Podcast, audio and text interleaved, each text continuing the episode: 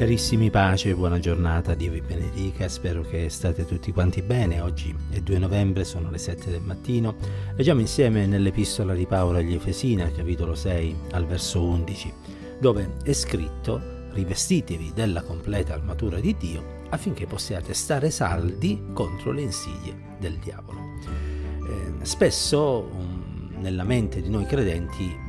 si affaccia una domanda, cioè perché noi dobbiamo combattere? E la risposta è semplice perché eh,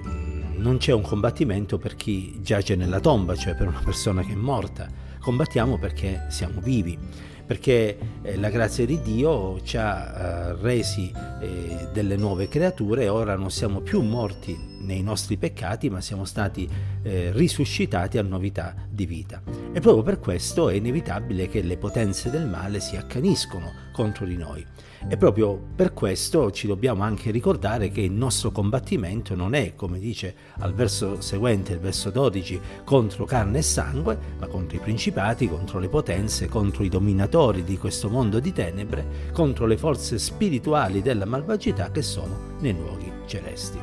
E questa, dicevamo, una realtà di cui dobbiamo prendere coscienza, che eh, purtroppo delle volte dimentichiamo e proprio per questo veniamo sconfitti eh, dagli attacchi spirituali che subiamo. Eh, falliamo quindi perché non realizziamo che eh, siamo sotto assedio da parte del male e anche perché in alcuni casi non realizziamo che Dio ci ha messo a disposizione un'armatura che è l'unico strumento che abbiamo per resistere a questi attacchi e per vincere in questo combattimento. La verità, la giustizia, l'Evangelo della pace, la fede, la speranza sono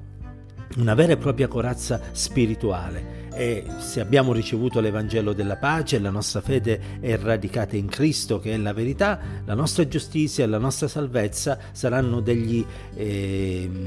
strumenti straordinari, invulnerabili per poter, eh, nel momento in cui l'avversario ci attaccherà. E non dobbiamo poi dimenticarci che abbiamo la parola di Dio, che è una spada, la spada dello Spirito che ci permette di ribattere colpo su colpo contro le insinuazioni, le tentazioni del maligno, i dubbi che egli cerca di mettere nella nostra mente. E in questo abbiamo un esempio, l'esempio di Gesù che quando venne tentato nel deserto rispose sempre in ogni caso con un determinato sta scritto. Noi quindi siamo stati chiamati non a procurarci delle nostre armi, non a fabbricarci delle nostre corazze, ma siamo stati chiamati a rivestirci di quell'armatura completa che il Signore ci fornisce. Anche perché, questo lo sappiamo, quando un soldato andava a combattere non era chiamato a acquistare una eh,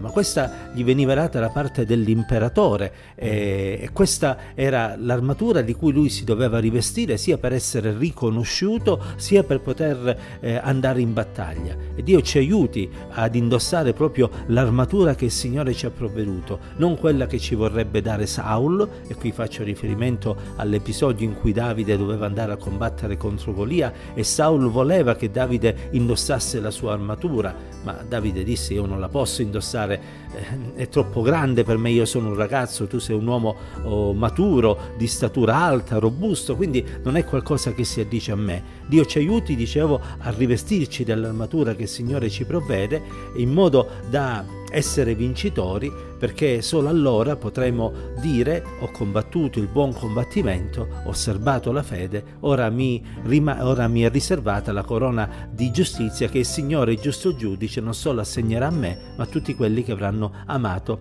la sua apparizione. Qui sto citando le parole dell'Apostolo Paolo. E certamente il combattimento di cui abbiamo parlato è qualcosa che